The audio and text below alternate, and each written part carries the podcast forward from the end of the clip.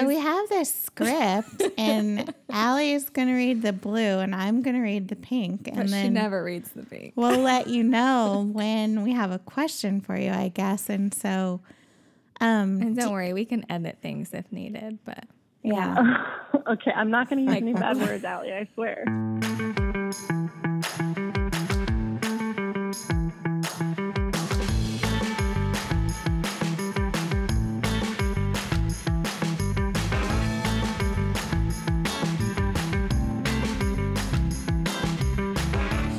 Welcome to Code Orange. Whether you're a doctor, nurse, therapist, tech, assistant, or admin, we've got you covered for the next 30 minutes, spilling the dirt on all things healthcare. I'm Allie.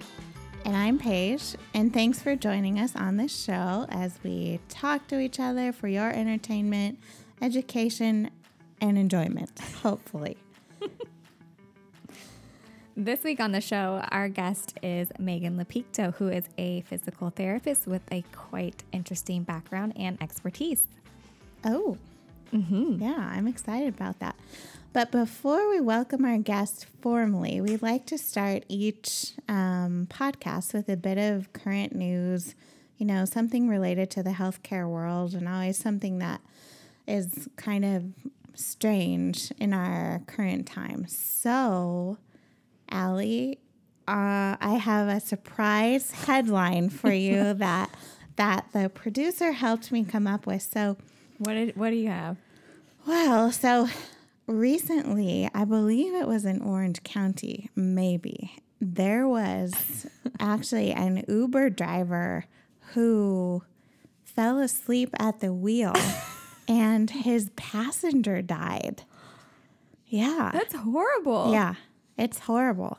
So, the reason I'm bringing it up is because, you know, sleep is such a big deal for people. I, D- No, don't talk about that again. We talked about it in the last episode. We won't go so, and so I just think it's kind of an interesting idea, you know, how, you know, thinking about patients laying in their hospital bed and people are coming in to poke them and wake them up every 15, 20 minutes, it seems like.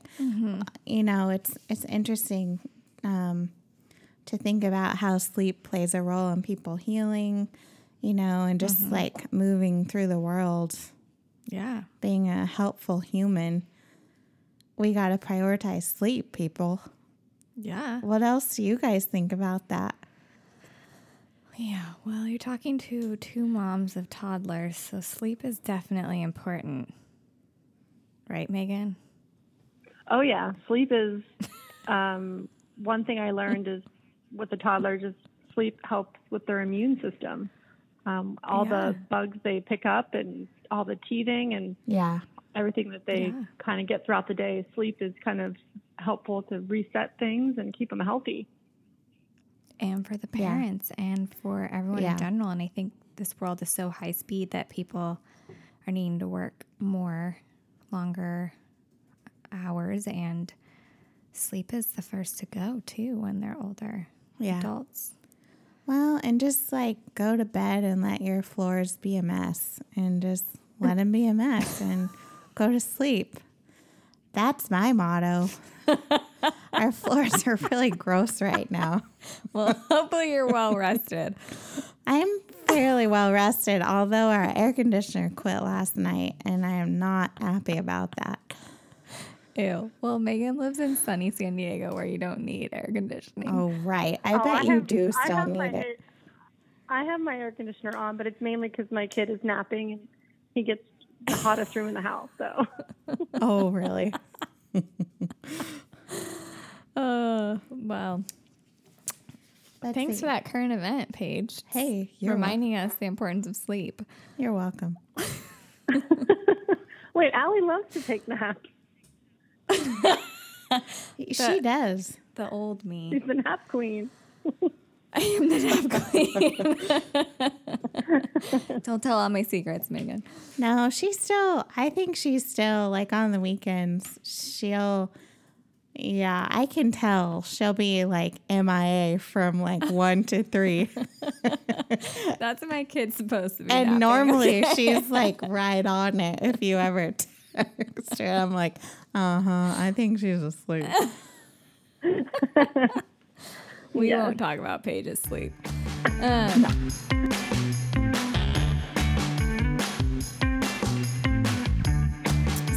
So, anyways, today on Code Orange, we want to welcome you, Megan, um, to the show. Thanks for calling in from sunny San Diego. Yes. Um, and we like to start every interview with what we call a Code Orange moment. So, as you know, um, working in the hospital or in any healthcare facility, Code Orange is often called when there's some kind of chemical spill, cleanup, um, external disaster.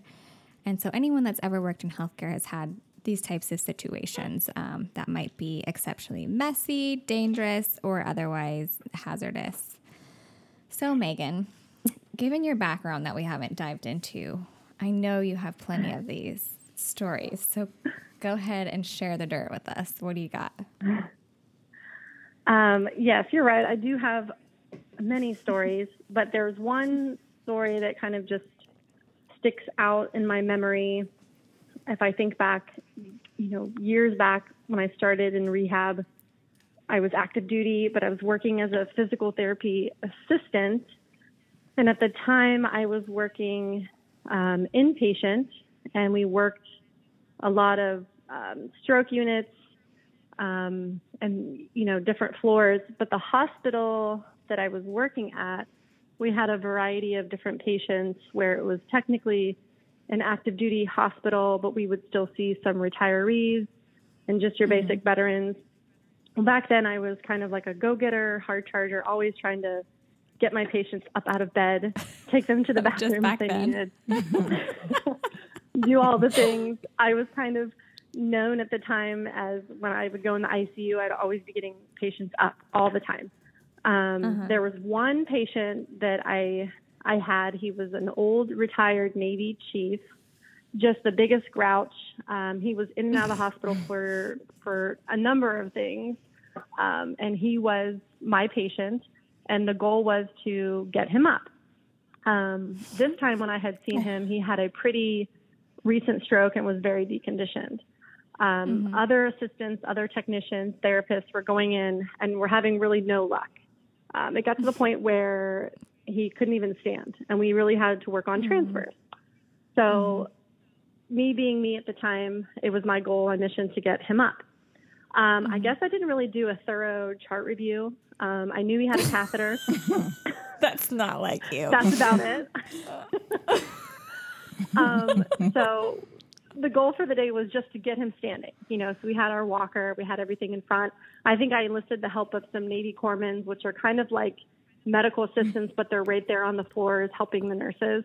Um, Oh, a couple of them kind of nice. help me. Of yes, she likes yes. that So the nurses, the nurses. yeah, they had helpers to help. So I think I had a, a corpsman on one side, corpsman on the other side, and then my goal was to help him stand in the front. So I was going to kind of lock his knees out into standing. So after like four or five attempts, you know, this chief was just not having it, was about to give up. Finally, we got him up, and my motivated self was down there in between his legs. I oh. pushed his his legs into extension, and all I felt was this drip, drip of something oh. on the Oh, back of my neck. Yes. Oh, Lo and behold, he had a colostomy bag that we had no idea, well, I had no idea existed at the time.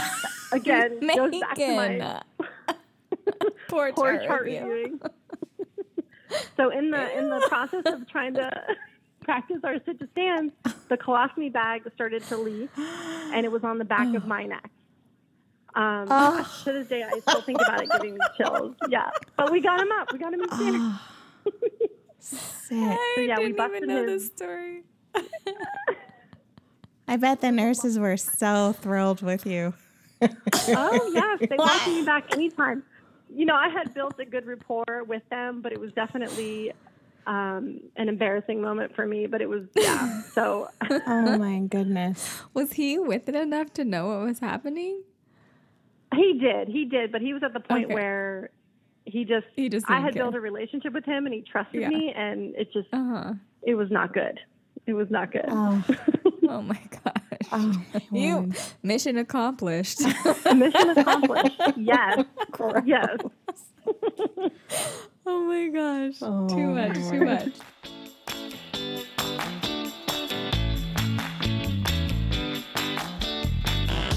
Well, you kind of jumped us into the next um, section too, where we get to kind of introduce you. Um, so mm-hmm. thank you for sharing that story. But on a more serious note, um, yes.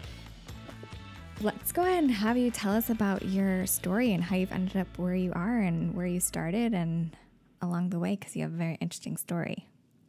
So I was I was working in physical therapy in the military, but it was more of an assistant type role. Um, and then went mm-hmm. to physical therapy school once I got out of the military. Um, and I, as I was in the service, I kind of worked all realms of physical therapy.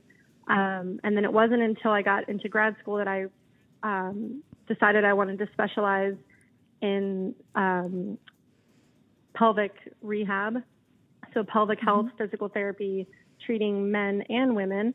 Uh, I was lucky enough to um, get a rotation with a physical therapist my last year in school, whom I've worked with a long time ago when I was active duty. Um, and she was only doing pelvic health physical therapy at the time and really kind of solidified my um, interest in that growing uh, specialization within physical therapy. Um, mm-hmm. So after school, I took a job at UCSD here in San Diego, uh, hospital outpatient.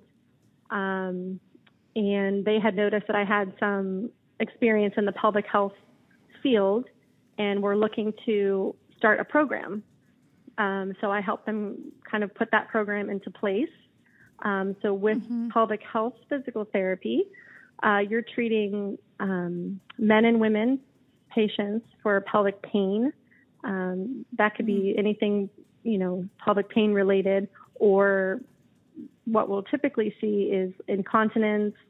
Um, you can have uh, fecal incontinence, urinary incontinence. We deal with, um, and then postpartum patients as well, prolapse, mm-hmm. Um, and then with my mm-hmm. male patients, it could be scrotal pain, um, pelvic pain in general, um, and then all these yeah so that's what I was kind of specializing in uh, physical therapy and at UCSD, and then I put that program together.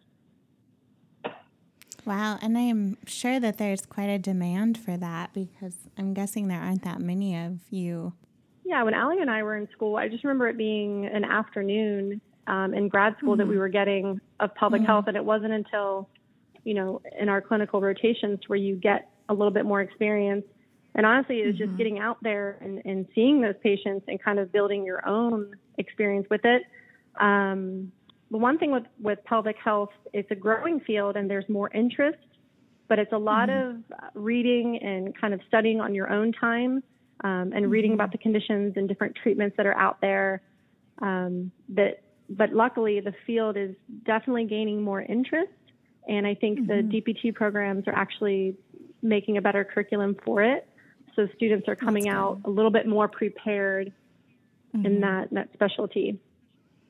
Yeah. And one thing I've um, always noticed when you talk about it, Megan, is that you really do emphasize that it's male and female. And a lot of these programs and a lot of pelvic health, I think, just gets termed like women's health or women's PT. And there really is, like, I mean, didn't I think at one point you told me that you see just as many men Yes, men and women. Yeah. Definitely. Wow. Mm-hmm. Yeah. So um, I think it's good for just the general audience and public and nurses to know, you know, what kind of conditions that you guys are helping with and, you know, what kind of certification because you went and took extra courses and became certified in this like straight out of graduation. Right. I mean, um, there's a lot of continuing education programs. You know, luckily, if your if your job won't help you pay, you kind of pay out of pocket, and you're doing, mm-hmm. you know, um, eight nine hour lab session days with other therapists, kind of examining each other um, and learning how to treat specific diagnoses that we see related to um, the pelvic region. Yeah. Mm-hmm. So, what is an example of, like, when I think of pelvic floor issues, I think of women that have had babies and then they Yeah. have some problems afterwards. So, like, what is an example of a postpartum mom, maybe, or an adult woman that you've treated, and what what improved or what changed or what did you see? Um, yeah, that's a great question. Uh, postpartum is very, very typical.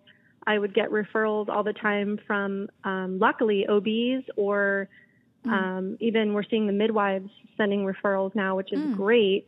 Um, just a little side note most European countries, um, when a woman has a baby, uh, pelvic phys- uh, physical therapy is just part of the postpartum care. They automatically get sent and get evaluated.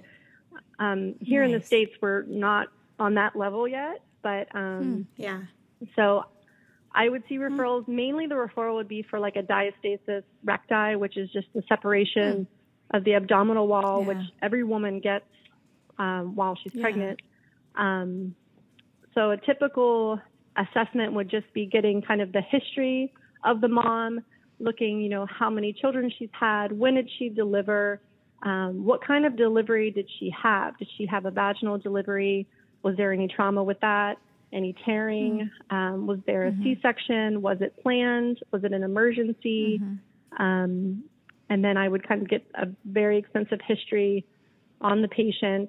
Uh, and then we do a full body assessment. We're looking at everything from posture all the way to the feet and the pelvic floor. Um, One thing with the pelvic floor, what makes us a little bit different than your orthopedic physical therapist is we actually do not just external assessment, but we also look um, internally. So we would do a vaginal exam of the tissues within the pelvic floor, um, and I would examine the strength of those muscles and help moms kind of identify those muscles, right? Because a lot of these postpartum moms think Kegel, Kegel, Kegel, and I need to do this, I need to do that. Yeah. And it's kind of, yeah, my goal to bring it all back together. You've been carrying a baby for nine months. That that brain body connection's kind of on the back burner. Let's kind of reevaluate and put those two together. So we're working a lot on pelvic floor control in conjunction with core control. Um, and it's really just personalized based on that mother's history and what her goals are, and then what my findings look like. But a lot of time it's postural, it's uh, muscle weakness, and just some coordination that we need to work on. Um, So day one would look like just identifying pelvic floor, your abdominal mm. muscles. We work a lot on breathing, and then we kind of progress into um, daily activities and also just exercises. Mm-hmm. Yeah. A lot of my patients want to get back to running or doing that kind of thing, so mm. we help them get back to that. Yeah. Yeah, it's pretty rewarding. lot. Yeah. Yeah. What What do you love about working in this field, as opposed to all the others that you've worked with? Oh gosh, I think something with physical therapy, which is great, and I've said before, is we're usually with that patient during like the hardest time of their life, and we're helping them get mm-hmm. back to kind of who they were. And mm-hmm. with Yeah. pelvic health, a lot of my patients were pelvic pain, and they have been seen mm-hmm. by so many providers that just don't really know what to do with them. So a lot of times Yeah. the patients come to me and they're kind of like at the end of their their rope a little bit and they don't know what to do with their pain. So you know, there's a lot of is often the cause of their pain that you find? it can it can come from a simple UTI um, that can kind of progress into pain, and then it turns into a chronic type pain, um, and it takes a toll mentally. Yeah, and then I have a lot of patients with endometriosis um, oh, that I treat. yeah. Yes, And Um, trauma. and then some women that have a baby, they have pretty progressive tears, and the tears cause um, a lot of Oh. superficial pain. Um, Yeah. One thing that's not talked about a lot is uh, prolonged use of birth control actually changes the tissues within the vulva and vagina itself. Um, it can actually really dry it out. It depletes the pelvic floor of natural estrogen, which makes it very dry in that region. And then that can cause pain. um, and then it gets very very that happens chronic. Yeah. like with menopause too, right? Is that part of Yes, problem? exactly. I have a lot of, um, Mm-hmm. you know, a lot of menopausal women that are still sexually active or have a partner and they're having a lot of dryness, things like that. that Mm-hmm. we work on. Um, Hmm. Patients that have had sexual trauma, um, patients Mm-hmm. that, you know, wait for marriage to have intercourse, and we're working on with them just getting used to having vaginal penetration. We treat with dilators. We treat with, you know, my just stretching of those those tissues, those muscles. Yes, I mean it's it's a lot of Whoa. Paige's A lot of face looks things horrified. that, it's mind blowing though, but it's I mean it's great that you know there's someone that can help people with that. yeah. It's the big I mean it's problem yeah, it's- apparently. it is a big problem, and there's a lot of um, men Wow. out there that are getting tossed around with urologists because they have this Yeah. this pain in that pelvic region, and they keep thinking it's you know non-bacterial prostatitis. That's the diagnosis I always mm. get with my male patients, and it's typically hmm. more or less a high-tone pelvic floor that we need to work on, not anything to do mm. with the prostate. So. Really? Um, we do, yeah, we do a lot of um, pelvic floor retraining with our male patients. I also do Uh-huh. soft tissue work externally and internally with male patients. Um, and we also have tools that they can use to kind of treat their muscles internally as well. Um, But we do a lot of external feedback, visual cues, a lot of diaphragmatic breathing. Um, but as you treat these patients, it's like peeling back an onion, and you're just learning more and more about these patients and mm-hmm. kind of diving in deeper as to where their pain started. Yeah.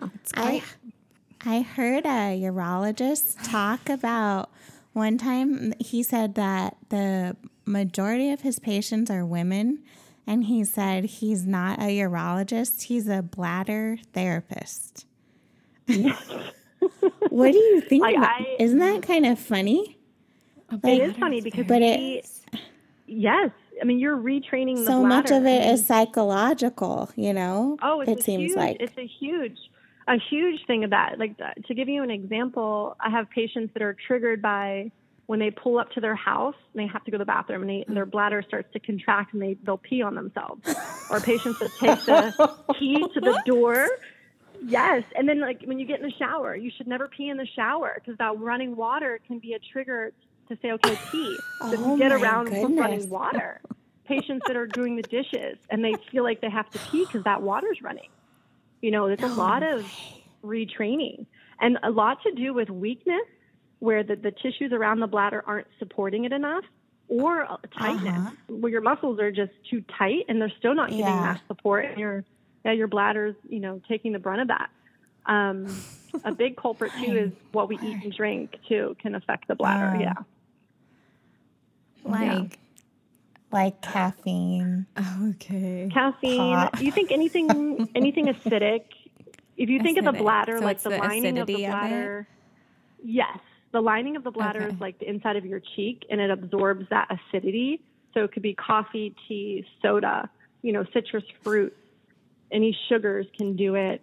Um, they can cause that feeling like you have to go pee. I mean obviously coffee is a diuretic but um, you know it can cause that bladder to think it has to it has to go it has to contract. So avoiding Oh what we call like bladder irritants can really make a difference. And I, I've, I work with patients i give them a bladder diary and they take me through their day what they're eating what they're drinking how they're peeing you know where they're peeing.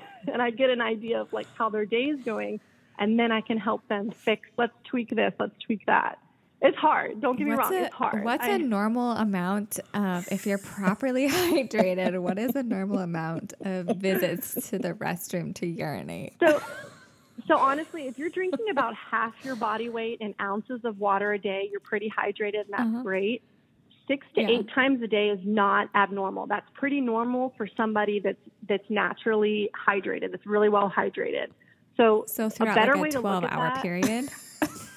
well, a better way to look at that is Or- when you go to the bathroom, like how how long you're peeing, right? It's normal to pee between 11 to 13 seconds. So So you're counting like 11 one to Mississippi, 13? two Mississippi. Oh, Yeah, like you know how your bladder was full. Yeah. And men can actually pee a little bit longer. huh. So if you're that's when going you to the bathroom frequently and you're not urinating for 11 to 13 seconds, you need bladder training. Not necessarily. not necessarily. I don't like to. I don't. Or Like, you need a therapist. But what if you already have a therapist? Should someone like that come see you? Allie, you. I've told you before. You definitely need to come see me. It's not me. It's Paige. this girl. I mean, It's, you know, I'm in the office more now, not seeing so many patients, and that's probably a good thing. she actually blames it on all Yeah. of her bedside nursing that she never went to the restroom. no, I don't. You've said It's that. more I about. don't think so. I think it's more about like you're sitting there and you feel this strong urge. You have to go pee. You run to the bathroom and then you sit down and you just pee for a few seconds. But it felt like you were just dying to go. Those are the moments, or like where you pee and then you think you're done and you stand up and you kind of dribble a little bit. Those are kind of Yeah. signs that I'm looking for, you know. but I Huh. I have patients that are peeing 15, 16 times a day. You know, those are the ones I'm looking at. Because Yeah, if you're peeing I'm, 11 I'm looking times- at one times a day- too. as long as, you, as long as your fluid your fluid intake kind of matches up with your how many times you're going to the bathroom, it, it evens itself out. Yeah. Yeah. Mm. Interesting. Well, good luck finding a pelvic therapist around here because there really aren't that many Yeah. in this area.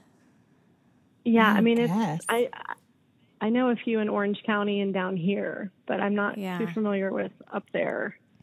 I think only Loma Linda. Well, there's one in Has well, they're more postpartum. Yeah. So it's hard to find, especially in rural areas. It's hard to find this specialty.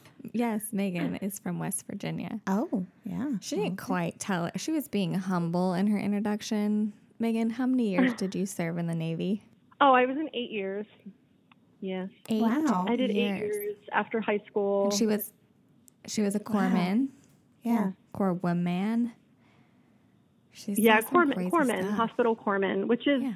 it's nice because you could do radiology technician, physical therapy technician, Yeah. optician Mm-hmm. tech. Like you have all these little niches you can go. And I was a really big runner, and I uh, messed up my knee, and that's kind of how I stumbled into physical therapy. And I was like, this is a Hmm. really fun place to work. Like I need to do this. And that was, you know, the start of kind of the physical therapy. And it's interesting, Mm-hmm. my physical therapist that time is actually my mentor that I spoke about earlier when I was in grad school years later. We. I kind didn't of, know that part. yeah, I, I kind of ran into her later in life, and she, Aw. number one, got me into physical therapy from the beginning, and then number two, got me into pelvic health. Yeah. Interesting. And her friend got me into PT because she was my PT when I hurt my knee. It's a small. Wait, say that again, sorry. Yeah, your mentor's friend and Talk colleague. louder, Allie. Your mentor's friend and colleague was my physical therapist when I hurt my knee, and that's what led me into PT as well. Oh, great. That's cool. Yeah, it's a, s- it's a small world. It is. But anyways, That's thank you really for your service. And oh, it was fun while it um, lasted. Yeah. she's so humble about it. So, Um, are you still doing this kind of work, Megan, or are you really tied up with your toddler? They can be quite time consuming. So I I decided to take some time off, and I'm home with Yeah. my son for for the moment. Um, You know, I if I'm being honest, the the other job where I started the program, it was a lot. Um, we hired on some great therapists, um, so the program is still up and running. But right now, I'm yes taking some Yeah. time with my son, and then I think I'll eventually get back into the the mix. Yeah. oh, she Yeah. will. She doesn't sit still. Well, that's really cool. Yeah. It's super hard to be at home. I'm sure starting up a new pelvic floor clinic is easier than what you're doing at home with your toddler. it's uh, Oh, that's hard. I don't know. Her kid's a lot. pretty I- well behaved. It's No, he's- so he's a good guy. exhausting. It is because you know good. he's 22 months, 22 months now, and he's always wanting to be entertained, and you're trying to keep him entertained Oh, and yeah. educated, and you just want to like eat five cookies and watch TV and not color. And like, go play by yourself for a minute. I'm gonna need a break. and if you're not gonna nap, I will.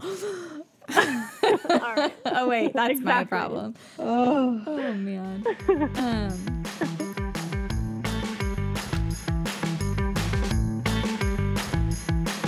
well, one thing we also like to touch on with our guest speakers is, um, you know, looking into healthcare, into the industry, and the profession itself. So, looking forward, you know, the next two, five, ten years, what are some of like the biggest challenges you see for us working in healthcare? Um, whether that's personal, professional, cultural, economically, what do you see as being some of those um, big challenges for us all?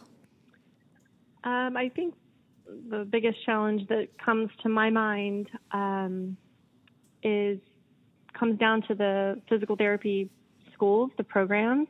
Mm-hmm. Um, mm-hmm. Touching back on the specialty of pelvic health, if we can get mm-hmm. more students early educated and more involved, we can get those students in clinical rotations, gaining that experience, that confidence to start treating um, pelvic health patients. I think that's Yeah. part of what I'd like to see in the future, which I think is happening. Another big thing that you don't really know until you're in it, and when I started the program was we had an open house. We we went to job fairs. We went to meet with these mm-hmm. doctors, these urogynecologists, the urologists, hmm. the OBGYNs. Hmm. We had a meeting with mm-hmm. midwives to put the word hmm. out that we exist. We want these patients. Yeah. These are the diagnoses Yeah. we treat. So my hope is that in the Wow. future, the doctors in med school are learning about pelvic health and pelvic physical therapy to know that they exist and we get these patients referred and, and the treatment that they need. Yeah. I um, recently switched my doctors down to Orange County when we moved down there, and um, right outside of the OB's office and across from the urology is their own pelvic floor PT clinic, Wow. and its That's own. great. That's great. Yeah, That's really good.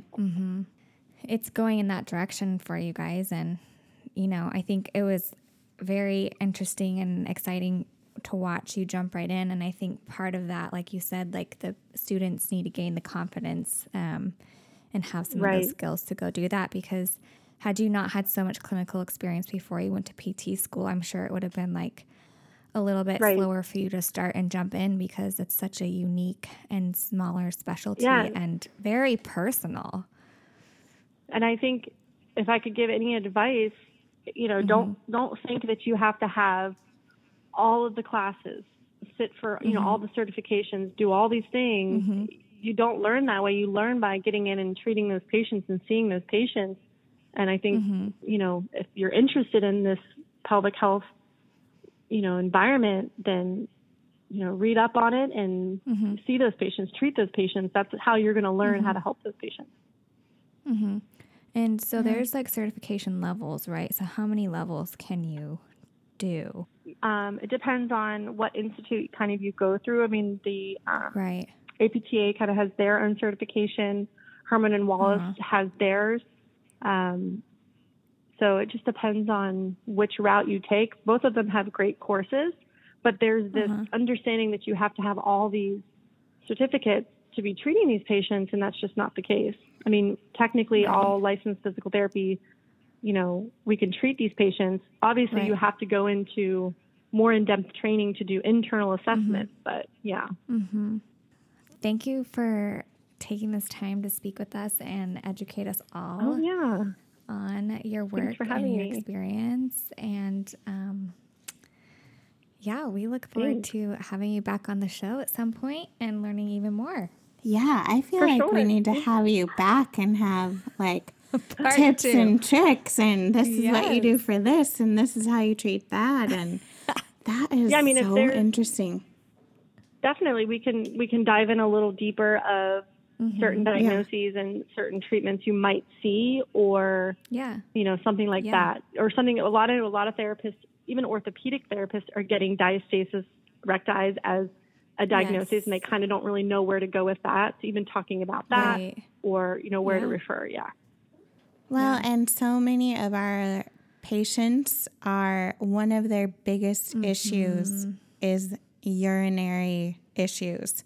And it has caused their fall. It causes them to get up in the night, get, you know, frequent UTIs. It's like such a quality of life thing. It, they wind up with a broken hip And the all because of their bladder. And if they're really elderly, terrible. they just are given a catheter, and that's it for Yeah. life, mm-hmm. basically. Yeah. Yeah. So it's we mm-hmm. deal with so much in mm-hmm. this area, so it's pretty fascinating. So thanks so much, Megan. Yeah. Thank you for your Yeah. time and all your knowledge. Thanks for thanks for having me. Of course. All right. Well, we'll let you go, and uh, we will hope to talk to you soon. Okay. Bye, Megan. Sounds good. Bye. Bye. Thank you once again for joining us here on Code Orange, the podcast that spills all the dirtiest stuff in the healthcare world. Please take a minute to like, rate, review our show or on whatever platform you may be listening on. And you can learn more about us on our super amazing website, which is priorlevelhh.com. And check us out um, for our next episode. I'm sure you won't want to miss it. Stay tuned. Thanks for tuning in. Bye.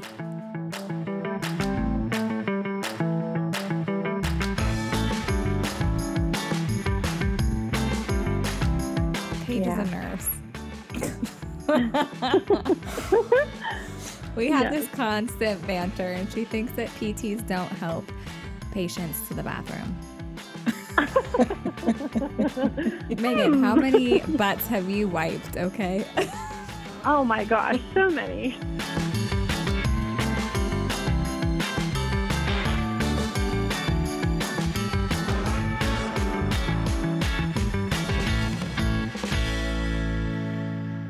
Say that again. Sorry, I didn't hear you.